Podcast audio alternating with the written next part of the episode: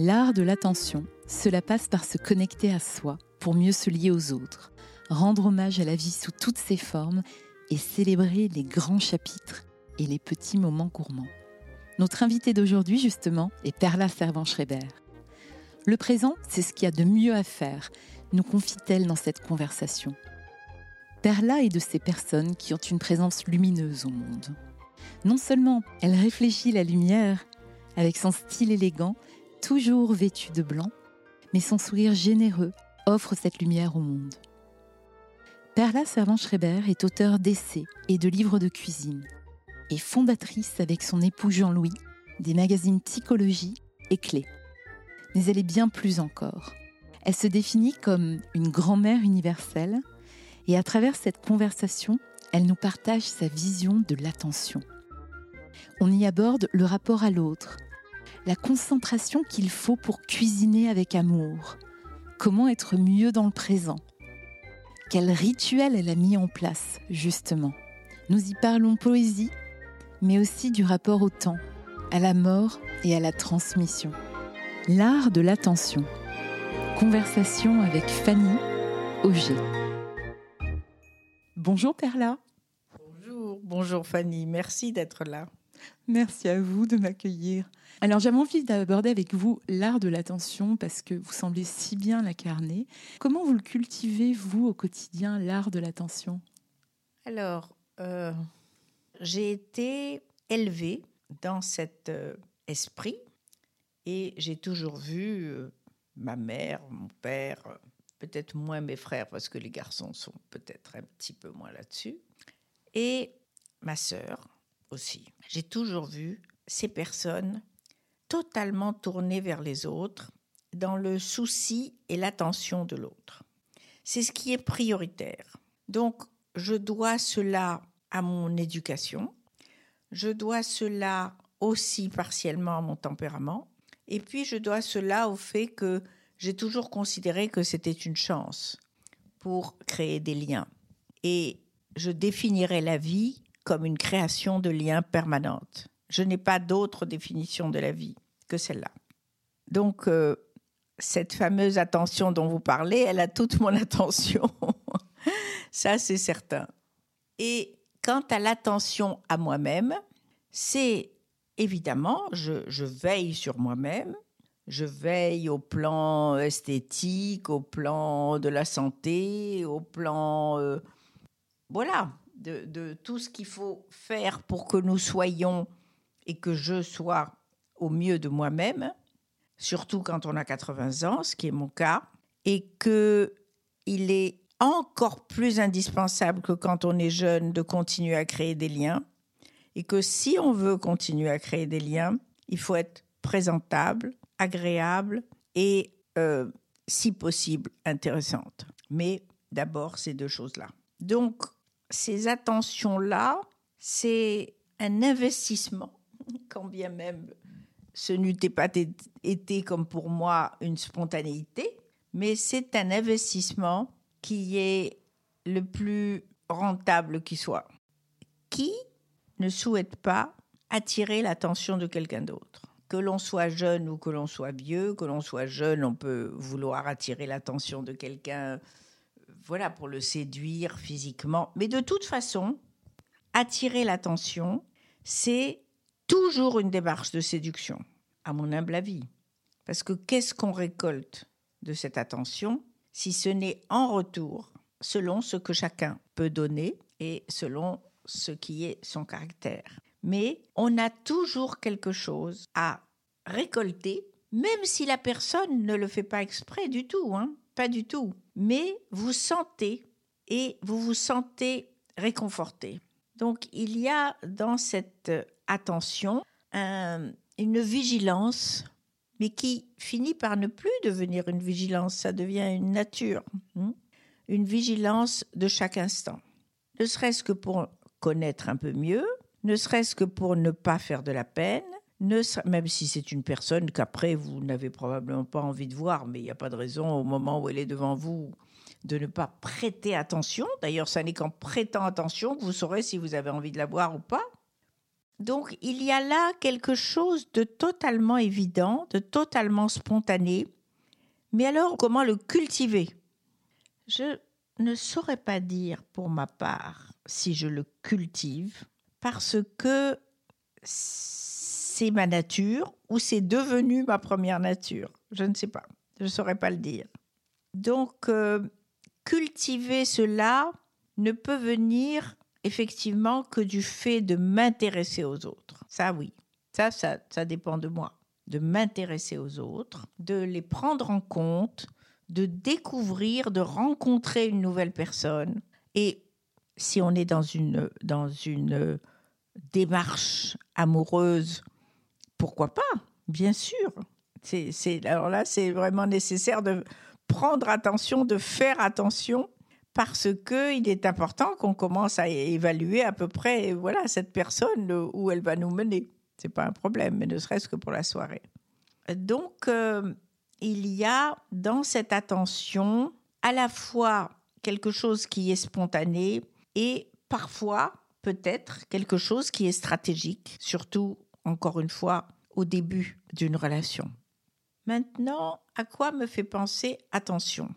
La première chose, comme je viens de vous le dire, c'est ce que je viens de vous définir. Mais immédiatement après, et je me suis demandé si j'allais les dire dans cet ordre ou pas, m'est venu le fait que toute mon enfance, mes parents, mes frères, tous me disaient attention, attention, le chien va te mordre, attention, tu montes pas à vélo, tu vas tomber. Donc j'étais dans cette espèce de précaution pathologique de la part de, de ma mère ou de ma famille, voilà. Et ça a été la chose la plus horrible de ma vie. Moyennant quoi, j'ai, je suis montée pour la première fois à vélo, j'avais 42 ans. Et j'étais très fière de pouvoir le faire assez facilement. C'était sur une route de campagne. Et j'ai conclu que ça ne me, me, plaisait pas du tout. Mais en tout cas, je l'ai fait, je ne suis pas tombée, je, voilà. Donc c'était comme conjurer quelque chose. Mais c'était tout pareil. J'avais peur des chiens et j'ai rencontré un homme qui ne peut pas vivre sans chien. Donc ça a été vraiment un apprentissage. Il avait des petits chiens, donc déjà c'est mieux que d'avoir des gros chiens, ça c'est sûr. Hein. Mais euh, il m'a fallu un apprentissage pour pouvoir euh, communier avec cet homme comme je voulais le faire. Puis s'il y a des choses que j'arrivais pas à faire, ben c'est lui qui les faisait pas. Vous voyez, c'est par exemple skier. Lui, il adorait skier, il rêvait de skier avec moi. Je lui dis écoutez ça, je suis désolée. Alors ça, skier, j'ai horreur de ça. Donc il s'en est remis et il s'est mis à skier avec ses enfants quand ils étaient là ou ses amis. Donc le attention, il est là aussi. Et je ne dis pas qu'il sait qu'il est complètement parti. Ça part pas les trucs de l'enfance comme ça. Ça part pas. Et je suis devenue une inquiète pathologique à l'endroit des gens que j'aime. Je suis pas angoissée, je suis inquiète. C'est-à-dire j'ai besoin de savoir si tout va bien, si où ils sont. Enfin, je voilà, j'ai besoin de ça. Et ça, c'est le attention qui est qui s'est métamorphosé pour devenir, euh, pour faire de moi une femme inquiète. J'aime beaucoup cette idée de l'attention qui peut aussi être lue euh, de manière différente. Initialement, je voulais appeler mon podcast Attention et j'avais peur justement de la connotation négative. J'aime beaucoup que vous le souligniez parce que au-delà de ça, vous avez parlé de la peur et comment apprivoiser cette peur, hein, par exemple avec euh, les chiens. Euh, je crois que ça se fait dans ce que vous disiez avec de l'amour. Oui, et puis ça se fait avec le fait, pour la première fois, d'approcher un chien qu'on vous explique comment il faut l'approcher en mettant votre main, voilà, pour, il faut qu'il soit rassuré. Et, puis les choses sont quand même d'une grande simplicité. Mais non seulement on m'a jamais expliqué, mais on m'a terrifié. Donc, euh, et puis c'était encore une fois comme ça pour des tas de choses. Donc je regrette énormément de ne pas pouvoir être quelqu'un de téméraire et même en cuisine, vous avez souligné que c'était un des domaines de ma vie et de, et de mes, non seulement plaisirs, mais raisons de vivre. Même dans ce domaine, je suis incapable de goûter tout ce qui m'est présenté. Impossible. Je suis incapable de cuisiner. Par exemple, il y a plein de choses que je ne mange pas. C'est vraiment terrible. Et je, je m'en veux et je le regrette. Je le regrette. Pour moi, la nourriture, ça n'est que du plaisir et de l'amour. C'est rien d'autre.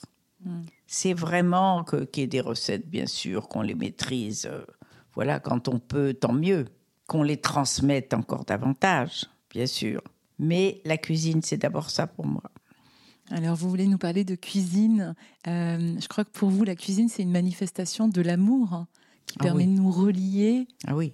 Qui permet de l'offrir. Ah oui, c'est une manifestation de ça, bien sûr. C'est une manifestation de l'amour. Et je, je, ne, je ne sais faire la cuisine. J'ai l'impression que c'est là que je le réussis à peu près bien, précisément parce qu'il y a de l'amour. C'est quand je et c'est toujours vrai quand je cuisine pour quelqu'un, ou pour quelques-unes, ou pour quelques-uns. Mm. Mais c'est dédié, c'est pour quelqu'un que je le fais. Avec l'attention, justement. Avec toute cette attention. Avec toute cette attention, avec tout cet amour, avec tout ce que je peux faire pour que ce soit bien. Et, et puis après, avec le partage, bien sûr. Vous voulez nous en dire plus sur l'amour, sur les liens qui se créent à travers la cuisine que vous illustrez merveilleusement. Vos livres, on les dévore, on, part en voyage avec, même si certains sont plus lourds que d'autres.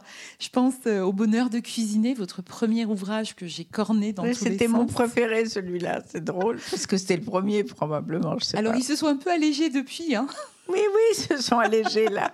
parce que partir en vacances avec le bonheur de cuisiner... Mais il y en a c'est un bonheur, mais j'en ai fait vraiment trop de gros. Vraiment, j'en ai fait, je sais pas, 8 ou 9 ou je sais pas combien. Mais, euh, mais qu'est-ce qui est important pour vous finalement? C'est la gourmandise, c'est l'importance des gens à table? Est-ce que c'est dresser la table, la beauté de la table? Je peux pas dire où. C'est l'ensemble de ça, mais c'est aussi et bien sûr et d'abord le fait de faire la cuisine, c'est-à-dire cette euh, concentration que ça me demande, cette méditation pour moi, qui me fait sortir de tout ce que j'ai fait trois minutes avant et de tout ce que je ferai probablement trois minutes après. Donc j'ai besoin de me retrouver, probablement en attention avec moi-même. J'ai besoin de ces bulles. Et j'en ai besoin évidemment euh, de, de plusieurs par jour. Et j'en ai aussi besoin quand je vais me mettre en, voilà, en, silence ou, en solitude. Ou... Donc, euh, ça, c'est là que je me recharge. Hmm. C'est là que je me recharge et que je me redynamise et que je repars. Voilà, je repars pour une autre étape. Je crois que c'est euh, l'été dernier, vous avez cuisiné en un été, en deux mois en Provence pour 400 convives. Oui. Euh, petit déjeuner compris, parce que chez moi, les petits déjeuners sont quand même. Euh, voilà, c'est des vrais repas. Gargantuesques. mais euh, mais j'aime beaucoup cette idée de dédier son attention à la personne et peut-être au plaisir qu'elle va ressentir en partageant ah ce repas avec vous, ah. avec les gens autour de vous. Mais d'ailleurs, depuis que, que Jean-Louis n'est plus là et que quand même, il m'arrive de dîner ici. D'abord, je dîne très, très, très souvent toute seule par choix. C'est comme ça que j'aime me poser euh, depuis deux ans et demi. Euh, ça ne veut pas dire que je sors jamais, mais très rarement et, surtout au spectacle. Mais quand je fais à manger pour moi, c'est drôle, je n'ai pas de concentration aucune, je ne fais que des choses qui sont d'une simplicité, d'une en plus, je suis capable de manger pendant dix jours la même chose. Moi, ça m'est complètement égal, donc je peux refaire la même chose. C'est pas ça. Mais je n'ai pas. Là, par contre, je, fais attention à moi, dans ce que je mange, dans l'équilibre des choses, dans la saveur, bien sûr. Mais je ne fais jamais rien de vraiment cuisiné ou sophistiqué. C'est quelque chose qui me prend 5-10 euh, minutes pour faire pour moi. Hmm. Donc c'est vraiment une, intention et une attention que vous mettez ah quand oui. vous cuisinez ah, pour totalement, les autres. Totalement une attention. Euh, euh, pour moi, c'est l'exercice même de l'attention. Chez moi, chez hmm. moi, hein, pas en général. Alors, il y, a un côté un peu méditatif même hein, dans ce, ah, ce recul comme s'extraire du monde. Oui, c'est bien ce que je voilà, c'est bien ce que je, je l'ai fait. Et, et c'est totalement méditatif. Et dans un autre genre, dans un autre genre qui me demande de la concentration, c'est et de l'attention, c'est l'écriture. Mm. C'est d'écrire. Ça, c'est. euh, J'essaye de réfléchir en ce moment, mais j'ai pas encore euh, trouvé le bon fil pour le dire, parce qu'il est évident. Mais quel est le lien entre l'écriture et la cuisine? Il est évident qu'il y en a un important, puisque j'écris en pensant à quelqu'un. Quand j'écris, pas pour pour euh, et encore pas pour faire un livre parce que j'écris tous les matins voilà sans, but aucun là il y a vraiment euh, quelque chose qui est voilà une adresse à quelqu'un voilà c'est c'est j'ai une attention pour quelqu'un Ah, c'est l'écriture elle permet énormément ça aussi hein. et quand j'écris des essais j'ai l'image d'un âge d'une personne ou d'une silhouette d'une personne ou vous voyez, j'ai, et je fixe mon attention sur cette personne. Et c'est à elle que je parle. Donc, il y a comme ça des attentions que l'on, euh, que l'on prête, que l'on donne, que l'on offre. Et pour moi, le fait que je pense à quelqu'un en écrivant, c'est un secours extraordinaire. Extraordinaire. C'est comme dédier son attention à Ah quelqu'un. Oui. Et en même temps, c'est cette personne qui me donne l'inspiration, Hmm. puisque je l'ai, je l'ai fabriquée, si je puis dire. Des fois, évidemment, quand Jean-Louis est mort, je peux, évidemment, je lui parlais à lui.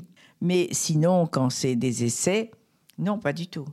à travers la cuisine, à travers euh, l'écriture, alors euh, peut-être de ce nouveau travail, mais en tout cas, euh, pour bien connaître vos, vos ouvrages de, de- de recettes de cuisine et pour avoir dévoré et beaucoup offert ces petits ouvrages chez La Martinière, vos 77 secrets de vie et 78 ans vieillir et vivre, moi je trouve que la transmission chez vous, elle est... incroyable, c'est un, Ah oui. désir de transmettre. Vous dites souvent, je ne suis pas maman, mais je suis huit fois grand-mère. Ah, Je suis plus, je suis grand-mère universelle. C'est vrai. Ça, on vous a tous Mais j'ai la chance, j'ai la chance d'être huit fois grand-mère. On vous a tous adoptés, mais, euh, mais ce désir de transmission, j'ai l'impression qu'il est euh, aussi un fil rouge dans votre vie. Je, peux, je ne sais pas si je peux respirer sans ça, mais je me demande si ça n'est pas commun à chacun d'entre nous. Chacun a sa façon, et voilà, même s'il ne met pas ce mot dessus, mais je sais pas qu'est-ce qu'on fait toute la journée. J'ai Mm. vraiment l'impression que c'est la transmission qui nous, qui nous tisse, qui nous fonde, qui nous donne des joies, qui, qui évidemment, qui permet de, de tisser des liens et, et de faire que précisément il y a dans ce geste de transmission forcément rien n'est jamais, c'est comme la mémoire, rien n'est jamais transmis tel qu'il est. Tout se transforme et tous ceux qui reçoivent la transmission transforment encore ce qui a été dit. Donc c'est c'est vraiment le, mouvement de la vie, c'est le samsara dont parlent les Indiens. C'est vraiment ce, ce- ce cercle éternel de la vie. Hmm. Hmm, c'est très beau. Alors, euh, parce qu'on a parlé de l'écriture, on a parlé de la cuisine, euh, tout ça, j'allais dire, chez vous, ce sont des rituels. Et je sais que de votre origine, euh, toute petite au Maroc, vous venez d'une famille assez religieuse, hein, où les rituels ont une véritable importance. Oui. Alors, des rituels, j'en connais quelques-uns, comme se lever très tôt, ne pas déjeuner. Oui. Vous voulez nous parler de l'importance des rituels aujourd'hui dans votre vie et, et ce qu'elles signifient Parce qu'un rituel, finalement, c'est une attention aussi à soi Oui. pour mieux s'accorder aux autres et au monde. C'est se sûr. retrouver, s'aligner. Mm. Vous voulez nous en parler, Perla Bien sûr, ou un vos ri- rituels. oui, bien sûr, ou, ou même un rituel de, de rencontre. C'est pas forcément, vous voyez, effectivement, dans, dans ces rituels comme j'ai personnellement le matin et puis plein d'autres moments dans l'année ou dans la journée. Voilà, j'ai des rituels euh, à la journée, j'ai des rituels euh, au mois, j'ai des rituels à l'année. Donc, euh, j'ai vraiment le sentiment. Moi, je n'ai aucun sens de l'avenir. Aucun. L'avenir ne m'intéresse pas. Et j'ai eu la chance voilà, de vivre avec un homme qui était dans la projection permanente. Et ce qui fait que tout ce qu'il faut prévoir quand même, voyez, il était là pour le faire. Et je lui en étais infiniment reconnaissante. Je ne peux pas, euh, euh, je ne sais pas ce que c'est prévoir. Le passé, j'ai peu de mémoire maintenant, donc je peux dire que j'ai de moins en moins de passé. Mais euh, ne veux pas dire que le passé ne compte pas, mais déjà il faut s'en souvenir et puis il faut, on le transforme, donc de toute façon, hein, avec la mémoire. Mais je n'ai pas non plus ni le goût ni le sens de la projection et de l'avenir. Mais on peut parler de votre rapport au temps aussi, ce que vous exprimez beaucoup. Euh, oui, oui, parce que je suis une orientale et les, les orientaux ont comme vous le savez, un temps circulaire et pas un temps linéaire. Donc, euh, le temps pour moi, en gros, c'est ou une journée, ou le temps que je passe avec vous, là, quel qu'il soit. Vous voyez, c'est toujours. ou c'est le temps de faire bouillir un œuf. Enfin, vous voyez, c'est. Le temps pour moi, ça se mesure comme ça. On parlait des rituels, mais on arrivait sur le temps qui passe, votre rapport au temps, mm, mm. et le fait de vieillir et de ne pas être ni dans le passé ni trop dans le futur, mais on est pleinement dans le présent. C'est l'attention au présent. Oui, ça c'est vraiment, vraiment une, une, oui, tout à fait. C'est le présent, c'est ce qu'on a de mieux à faire. Enfin, ce que j'ai, pardon. Chacun fait comme il sent et comme il veut. Mais c'est ce que j'ai de mieux à faire de présent. Mais il y a une chose avec l'âge qui se change par rapport à avant l'âge, c'est qu'on il y a une chose dont on est sûr, c'est qu'on est près de la fin. Donc il y a comme une manière, c'est François Chang qui le disait dans les méditations sur la mort. Il disait il y a un moment, on commence à compter par la fin. Donc il y a euh, cette finitude qui est, et c'est bien normal, hein, qui est beaucoup plus présente, beaucoup plus concrète, beaucoup plus présente. Ça, c'est un élément nouveau de la vie même si moi, mon tempérament a toujours été le même, mais ça, sur le, le, ce qui change, ce qui change dans, le temps et dans les rituels, c'est ça. Et alors, qu'est-ce que ça implique comme rituel? Bon, moi, je fais des, petits trucs pas, incroyables. Hein. Je veux dire, moi, je, je médite et j'écris et je marche et je nage. C'est ça, c'est mes rituels. C'est mes rituels. Euh, euh, je ne sais même pas pour dire si c'est pour me sentir bien. Une fois qu'un rituel est installé, on ne sait même plus pourquoi on l'a installé. Mais si on continue à le faire, c'est qu'on y trouve un bénéfice. Mm. bien sûr, c'est qu'on y trouve un bénéfice. Et j'y trouve évidemment un bénéfice à ces rituels. Et euh, il y a des êtres très ritualisés et d'autres pas. Ma chance, c'est que j'ai partagé la vie d'un homme qui était très ritualisé aussi.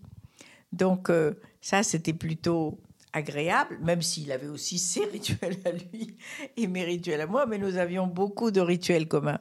Je trouve que ça, c'est un secret dans un couple.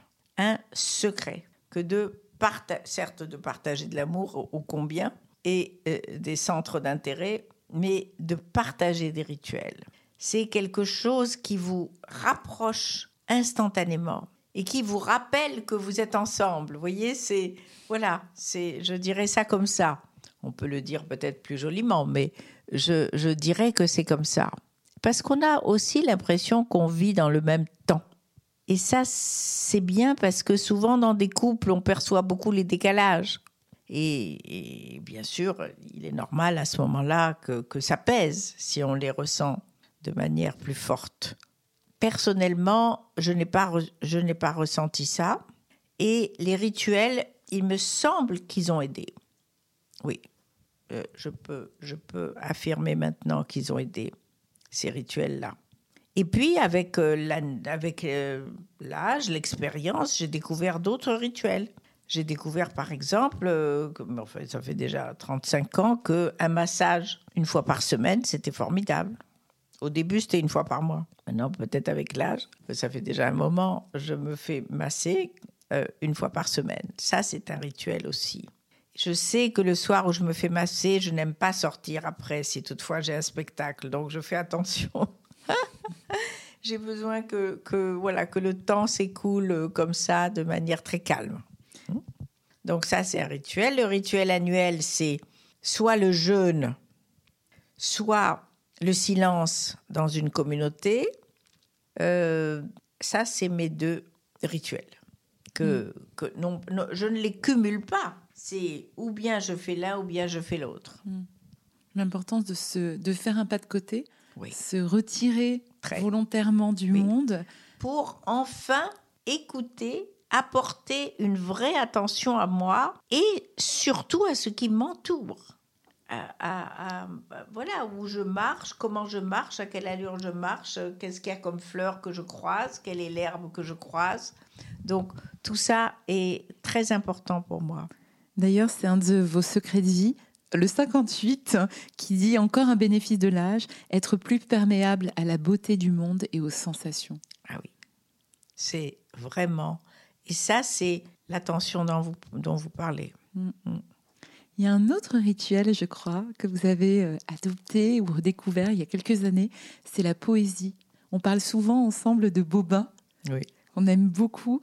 Euh, et votre tout premier secret de vie, d'ailleurs, dans, le premier ouvrage, mes 77 secrets de vie, le petit ouvrage rouge, le tout premier, c'est Lis un poème par jour, tu seras plus humain. C'est vraiment la chose qui m'est venue en priorité, tant c'est ça ça, m'a réellement, non pas changer, mais améliorer la vie de façon absolument magique. Magique. Et, comme vous le savez, Bobin n'est pas quelqu'un qui écrit euh, voilà, en, hein, en, alexandrin, mais il a sa poésie à lui par la musique des mots. Et c'est cette poésie-là qui m'a énormément touchée, énormément touchée vraiment. Et depuis, j'ai probablement pas lu tous ses livres, mais presque, parce qu'il en a vraiment beaucoup écrit. D'ailleurs, euh, j'en découvre encore. J'ignorais qu'il avait écrit ça. Et ça, c'est voilà, c'est comme quand on fait une rencontre amoureuse. Voilà, ces textes, sa plume, sa musique m'a touchée. Et c'est fini, ça part plus jamais, quoi. Je veux dire, je n'ai qu'une envie, c'est relire et relire et relire et relire Bobin.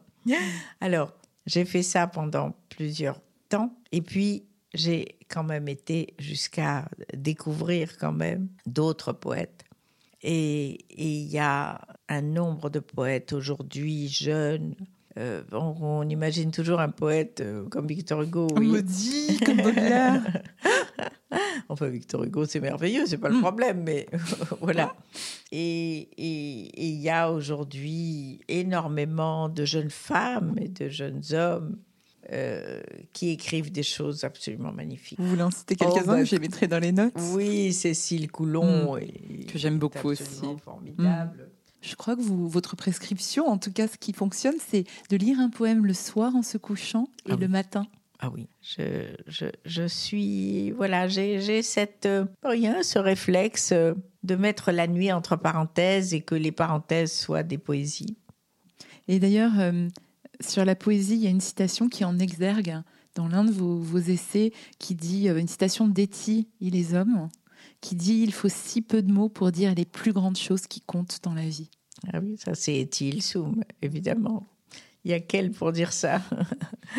oui, Soum, c'est cette euh, remarquable jeune femme euh, d'origine néerlandaise qui est morte à 26 ans à Auschwitz et qui a, on a trouvé son journal ensuite qu'elle a pu écrire. Comment peut-on écrire déjà quand on est à Auschwitz? Bon. Comment peut-on retrouver cette chose? En fait, voilà, tout, une série de miracles. Elle-même en est un.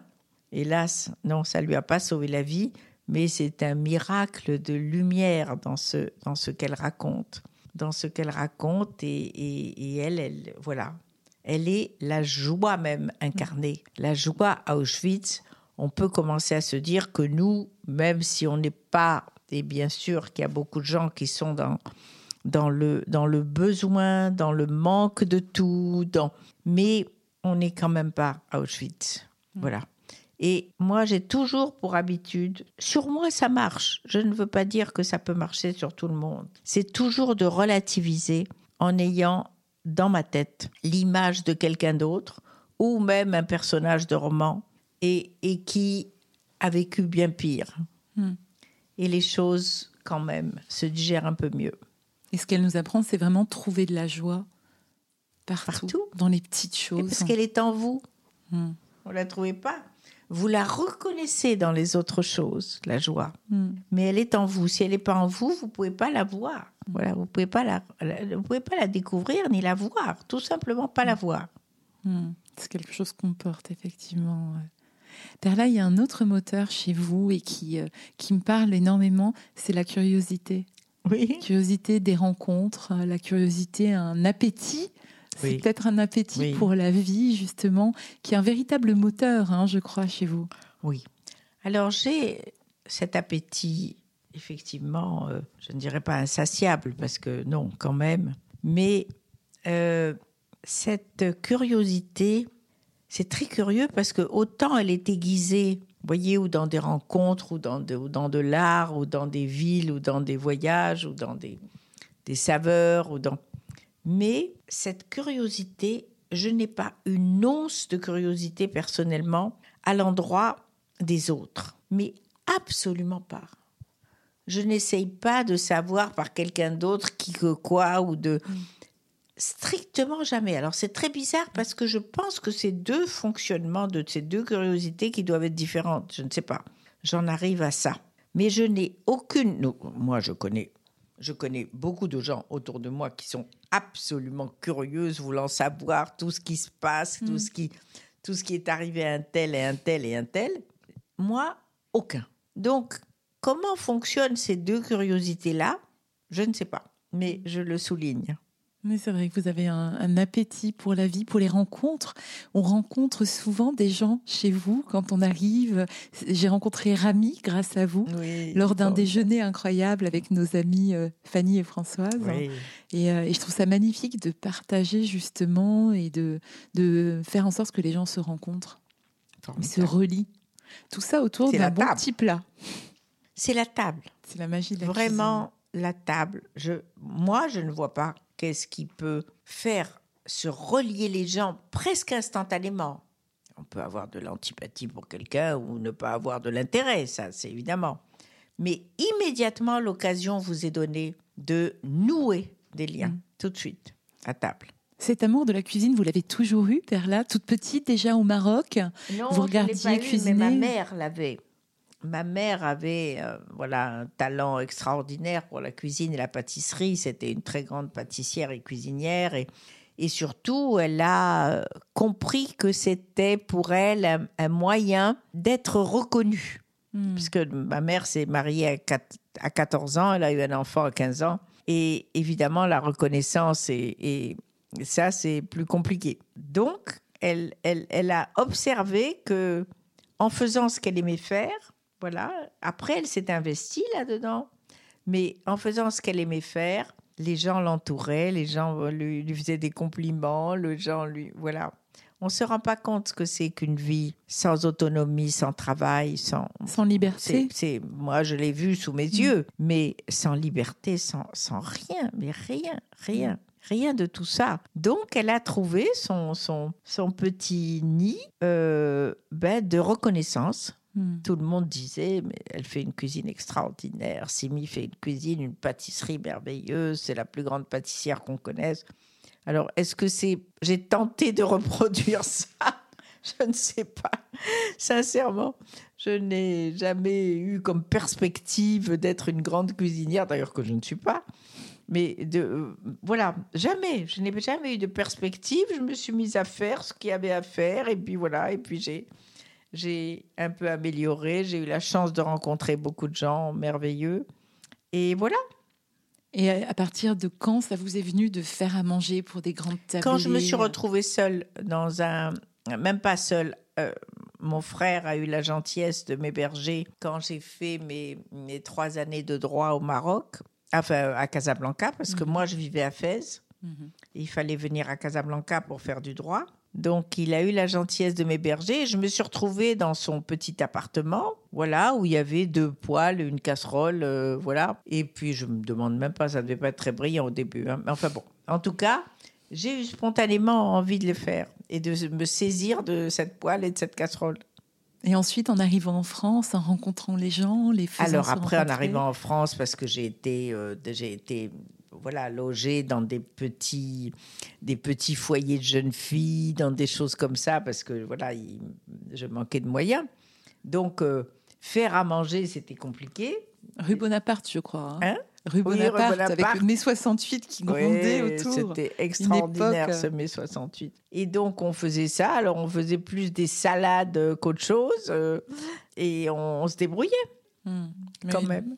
Mais c'est une manière d'aimer aussi, de ah rassembler. Ah oui, bah oui, bien sûr. Sur l'art d'être ensemble. Évidemment, quand je vois dans quel état de, luxe je suis aujourd'hui pour faire la cuisine, la quantité de, de casseroles, de poils en tout genre, de tout, de tout, de tout. Et marqué, c'est normal, hein, ça fait quand même maintenant, quand même, euh, je sais pas combien de temps que je fais la cuisine. Eh ben, ça fait, oui, ça fait 60 ans. Perla, moi, ce qui me touche aussi, c'est que là, on parle de grandes tablées, on parle des 400 couverts que vous avez servis l'été dernier en Provence.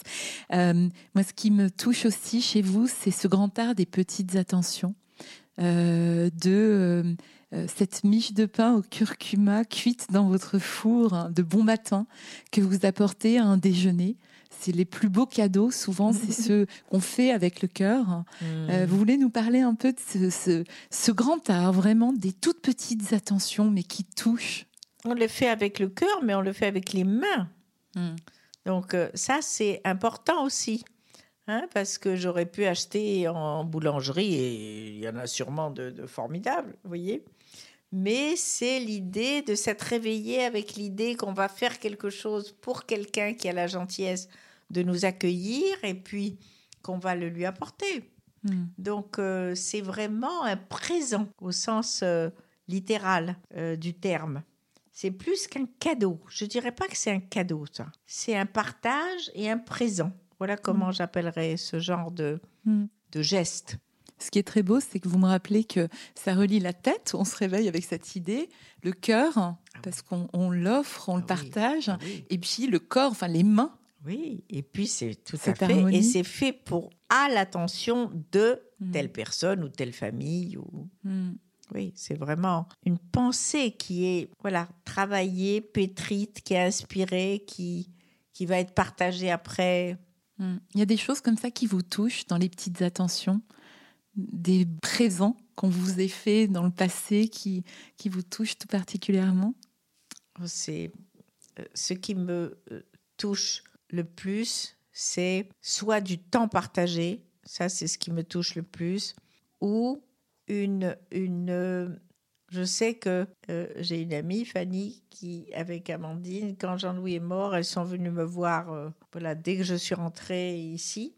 Et elles ont fait un petit album avec plein de photos de Jean-Louis et moi. Donc euh, ça, c'était... voilà, c'est le truc qui me vient là maintenant. Il y en a, mm évidemment certainement beaucoup d'autres beaucoup d'autres. Mais ça, ça c'est vraiment ce qui me vient. Ou quand un ami m'offre un livre de sa bibliothèque qui est vraiment une vraie grande bibliothèque et voilà euh, où les livres sont reliés, etc. Et quand il prend un livre de sa bibliothèque relié, c'est vraiment un cadeau formidable. Hmm. Donc le temps et l'attention finalement. Oui, c'est un morceau de soi. Voilà, je trouve que c'est comme si voilà, on avait euh, d'abord on y a pensé, c'est une pensée. Ensuite, on l'a fait. Ensuite, on a été récolter les, je ne sais même pas comment elles ont trouvé autant de photos, vous voyez, chez elles. Ou je sais pas, elles ont peut-être demandé à des. Enfin, peu importe. Et c'était incroyable. Hmm. Incroyable. Incroyable. Ça, c'est quand même les choses qui, qui me. Voilà, il y en a sûrement d'autres, mais qui me touchent vraiment beaucoup. Hmm.